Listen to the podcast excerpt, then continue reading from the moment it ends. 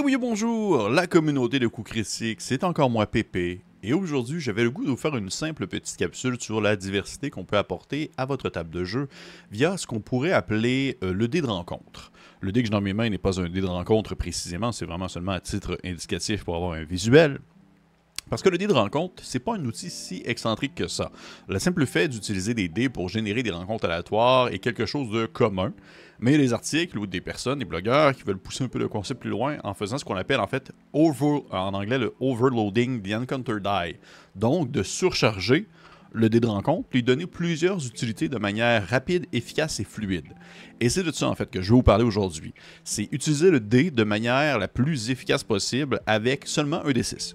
Ce que j'ai dans les mains, et voir les possibilités qu'on peut faire avec cette sublime mécanique, concept qu'on nomme le hasard, chose qui vient un peu pétiller notre vie un peu à chaque jour, comme on dit. Parce qu'au fond, c'est un peu ça la beauté du hasard, c'est le thrill de ne pas savoir si quelque chose va arriver, mais plutôt quand cela va arriver. Parce que bien que le hasard demeure une question de circonstances, que le pourcentage de chance apporte le fait qu'éventuellement, ben, il va se passer quelque chose. Il y a quelque chose qui va se produire, mais les joueurs et les personnages ne peuvent pas savoir quoi ni quand précisément. L'objectif ici est de compiler les différentes possibilités d'événements qui pourraient survenir au courant d'une partie avec un seul dé plutôt que plusieurs. Ainsi, au lieu d'avoir un dé pour vos rencontres aléatoires, un dé pour gérer par exemple euh, la lumière que vous avez sur vos torches, un dé pour gérer les indices ou les découvertes, et cetera, et cetera, et cetera, bien, vous avez un seul dé, un seul D six que vous lancez, créant ainsi constamment Un effet, de, un effet dans la partie. Les joueurs ne savent qu'à chaque X moment, il va se passer quelque chose. C'est assuré. Il n'y a pas rien. Mais attention, la nuance est là, la nuance doit être faite. Ici, on se trouve euh, dans ce que vous désirez. Il faut trouver en fait ce que vous désirez comme événement et comme cadence. Puisque intégrer un petit quelque chose à chaque fois que les joueurs vont changer de pièce, par exemple, c'est à vous de voir jusqu'à quel point vous désirez vous impliquer dans la complexification de votre donjon ou de l'endroit que les joueurs explorent. Et encore, ça n'a pas besoin d'être réellement compliqué ou réellement prenant. C'est seulement de se garder le thrill du fameux « mais qu'est-ce qui va arriver cette fois-ci » hein?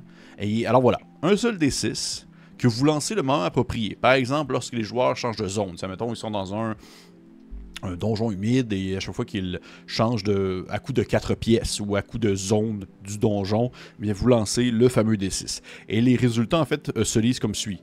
Euh, résultat de un, c'est une rencontre. Résultat de deux, un indice, un élément du lore, de l'histoire. Euh, résultat de trois, une location. Euh, les résultats de quatre, un jet de compétences. cinq, torche.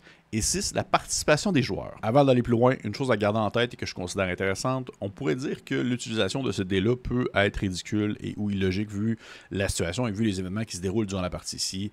Admettons que vous décidez de le lancer en début de partie alors que les joueurs viennent de rentrer dans le donjon et que leur torche s'éteigne parce que c'est les résultats que vous avez eu sur le dé. Effectivement, c'est un peu illogique. Mais rendu là, c'est à vous de voir qu'est-ce que vous décidez de laisser passer, qu'est-ce que vous voulez vraiment euh, faire vivre à vos joueurs selon le moment venu. Vous n'êtes pas comme euh, vous n'êtes pas prisonnier du destin, vous n'êtes pas comme sous l'emprise du dé. Si vous décidez de repousser à plus loin, eh bien l'événement que vous venez d'avoir parce que ça n'a aucun sens par rapport à ce qui se déroule présentement, c'est à vous de voir. Il n'y a aucun mal à ça. Mais là, on va décortiquer ensemble les six en fait, possibilités. La possibilité un, comme le résultat de un sur le dé, est une rencontre. Donc, une rencontre, c'est les monstres, les ennemis, les personnages ambigus, le résultat classique d'une rencontre aléatoire qui va en concordance avec ce qui se déroule dans la partie et l'endroit où sont situés les personnages. Le deux, c'était en fait un indice ou un élément du, du lore présentement en cours. La perception passive des joueurs qui permettent de découvrir un élément du décor, un élément euh, plutôt générique mais intéressant, comme par exemple la présence d'un piège qui aurait été préalablement enclenché ou encore des traces sur le sol d'une patrouille qui serait passée récemment dans les environs. Juste des petits goodies qui permettent aux joueurs d'avoir un petit peu plus d'infos sur euh, ce qui se passe dans le donjon et montrer un peu que l'endroit est en vie. Dans le cas où vous craignez que vos joueurs qui ont les sens les plus aiguisés, euh, ceux qui ont par exemple des perceptions passives plus élevées parce que vous jouez à la cinquième édition euh, et que vous craignez que ce soit toujours eux qui aient les indices, eh bien, mettez plutôt de l'avant le fait que les joueurs arrivent dans un endroit, une zone qui apparemment semble, on peut dire, euh, vide de tout intérêt. Et je vous dis que volontairement, ils vont vouloir fouiller la pièce afin de voir ce qui peut s'y trouver plutôt que de seulement se baser sur leur perception passive. Le numéro trois sur le dé était une location. Et là, c'est l'effet tangible dans lequel se trouvent les personnages. Ça peut ressembler un peu aux indices, aux découvertes du point deux, mais il est question ici de plutôt réellement mettre l'emphase sur des choses importantes et significatives de l'endroit. Si jamais ce sont des découvertes que vous aimez beaucoup, beaucoup, beaucoup, et que vous voulez vraiment que les joueurs ne passent pas à côté, vous voulez vraiment que les joueurs puissent les dénicher, il vaut mieux alors ne pas les laisser... Euh, à un jet de perception. Si vous tombez sur le, ce résultat-là, donnez-leur un morceau de gâteau sur l'histoire de l'endroit ou sur vraiment des informations qui sont importantes par rapport à l'enquête en cours. Résultat de quatre, un jet de compétences. Réfléchissez à ce que les joueurs doivent relever comme défi, mais qui ne nécessite pas nécessairement un combat, comme traverser une salle inondée, escalader un muret, traverser un pont, mais que celui-ci est complètement démembré. Si jamais vous jouez à des jeux qui sont, disons, un peu plus difficiles au niveau de la dangerosité, Euh, ou que les personnages sont peut-être un peu moins, un peu moins super-héroïques et plus humains normaux, vous pouvez prendre ce résultat-là comme un besoin où les, les joueurs doivent faire un jet pour ne pas accumuler de la fatigue. Et si jamais vous êtes intéressé à l'utiliser dans le contexte de D and D, où est-ce que les personnages sont souvent un peu plus costauds tout de même, dans Donjon Dragon, on va évaluer la fatigue par les dégâts qu'on va avoir reçus lors d'un combat ou tout simplement le déroulement d'un combat. Les personnages vont dire par exemple « Oh, je dois me reposer, gang, je n'ai plus de sort, et je n'ai plus de points de vie » ou euh, « J'ai utilisé toutes mes capacités ». Je ne sais pas pourquoi j'ai pris cette voie-là. Des capacités qui sont souvent utilisées lors des combats.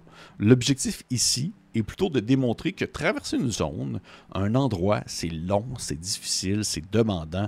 Les joueurs doivent se reposer ou ils accumuleront de la fatigue, des points d'exhaustion peut-être, peut-être une autre manière de traduire ça.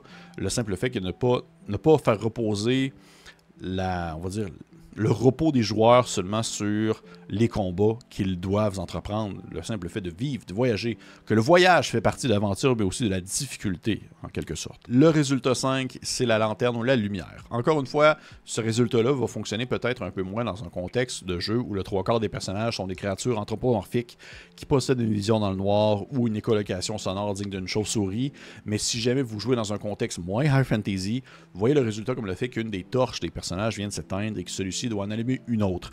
Un peu comme n'importe quelle construction, même si celle-ci est basée sur un schéma ou sur une technique qui se répète, chaque objet possède ses particularités. Chaque, no chaque torche n'est pas aussi utilitaire l'une que l'autre, ce qui peut expliquer pourquoi est-ce que certaines vont durer plus longtemps.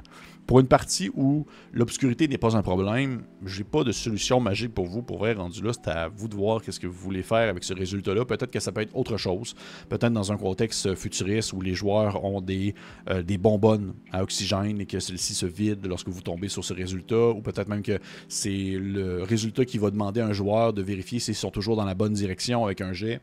C'est à vous de voir, rendu là, j'ai pas de, de solution magique, malheureusement. Et finalement, le résultat six, c'est un peu comme un joker. Ça peut être n'importe quoi, mais basé sur ce que les personnages peuvent avoir entendu sur l'endroit, le donjon ou la région qu'ils visitent. C'est quelque chose que j'apprécie énormément lors de mes conceptions de parties, c'est créer des rumeurs ou des oui-dire qui concernent la zone que les personnages sont en train de découvrir en début de séance, ou lorsque les joueurs arrivent dans un nouvel endroit. C'est de leur demander ce qu'ils peuvent avoir entendu sur l'endroit en question. Est-ce que c'est des paysans qui mentionnent que la forêt est hantée par les esprits d'anciens bûcherons décédés lors d'un hiver rigoureux? Est-ce qu'on dit que la clairière voisine, dans la clairière voisine, il y a un arbre qui exauce les feux en échange de sacrifices humains, et cetera, et cetera, et cetera.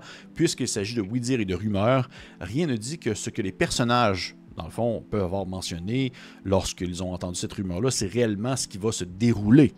Vous pouvez changer la réalité des rumeurs, le point étant plutôt que vous donnez une certaine liberté créative aux joueurs et que ces derniers savent qu'un résultat de dé est le reflet de leur propre création, ce qui est quand même cool et stimulant pour les joueurs autour de la table. Et voilà. En connaissant en fait l'interprétation des six résultats possibles, ça vous donne l'impression qu'à chaque fois que vous allez lancer le dé, il va se passer quelque chose. Ce qui n'est pas nécessairement une bonne chose. Ça se peut aussi qu'il ne se passe rien. Ça se peut aussi que vous, les joueurs débarquent dans un endroit puis euh, il y a une heure de temps où est-ce qu'il n'y a absolument rien du tout d'intéressant. C'est normal. Vraiment, si vous, si vous ne vous sentez pas d'attaque, ne vous forcez pas non plus à devoir concevoir quelque chose sur le moment, ou si vous avez déjà préparé vos notes, ne vous sentez pas forcé à devoir tout balancer euh, lorsque le résultat donné va être, va être dévoilé. C'est à vous de voir comment est-ce que vous voulez jouer avec ce dé-là, c'est à vous de voir qu'est-ce que vous souhaitez interpréter, euh, tant que vous vous respectez là-dedans et que vous n'avez pas l'impression de trop, euh, on va dire, de trop rusher, de trop donner de jus avec euh, les résultats de dé ou de faire uniquement des rencontres. Ça se peut aussi que vos joueurs trouvent ça un peu lourd à la longue, tout comme vous. Ça demeure un outil, Reste à voir comment est-ce que vous souhaitez l'adapter à votre façon de faire. Et, et c'est pas plus compliqué que ça. J'espère que vous avez apprécié ça. Espèce de petite utilité, le overloading the encounter die. Dans le fond, surcharger le dé de rencontre. Euh, c'est une mécanique que j'avais lue sur Internet. J'avais trouvé ça super intéressant. Je tentais vraiment beaucoup de vous en parler. Et euh, si jamais vous l'utilisez, je serais curieux de le savoir. Dites-moi en commentaire. Et sinon, ben... petit pouce vers le haut, commentaire, abonnement si ce n'est pas fait, la petite cloche et tout le tralala. Et pour les autres, on se dit à la prochaine.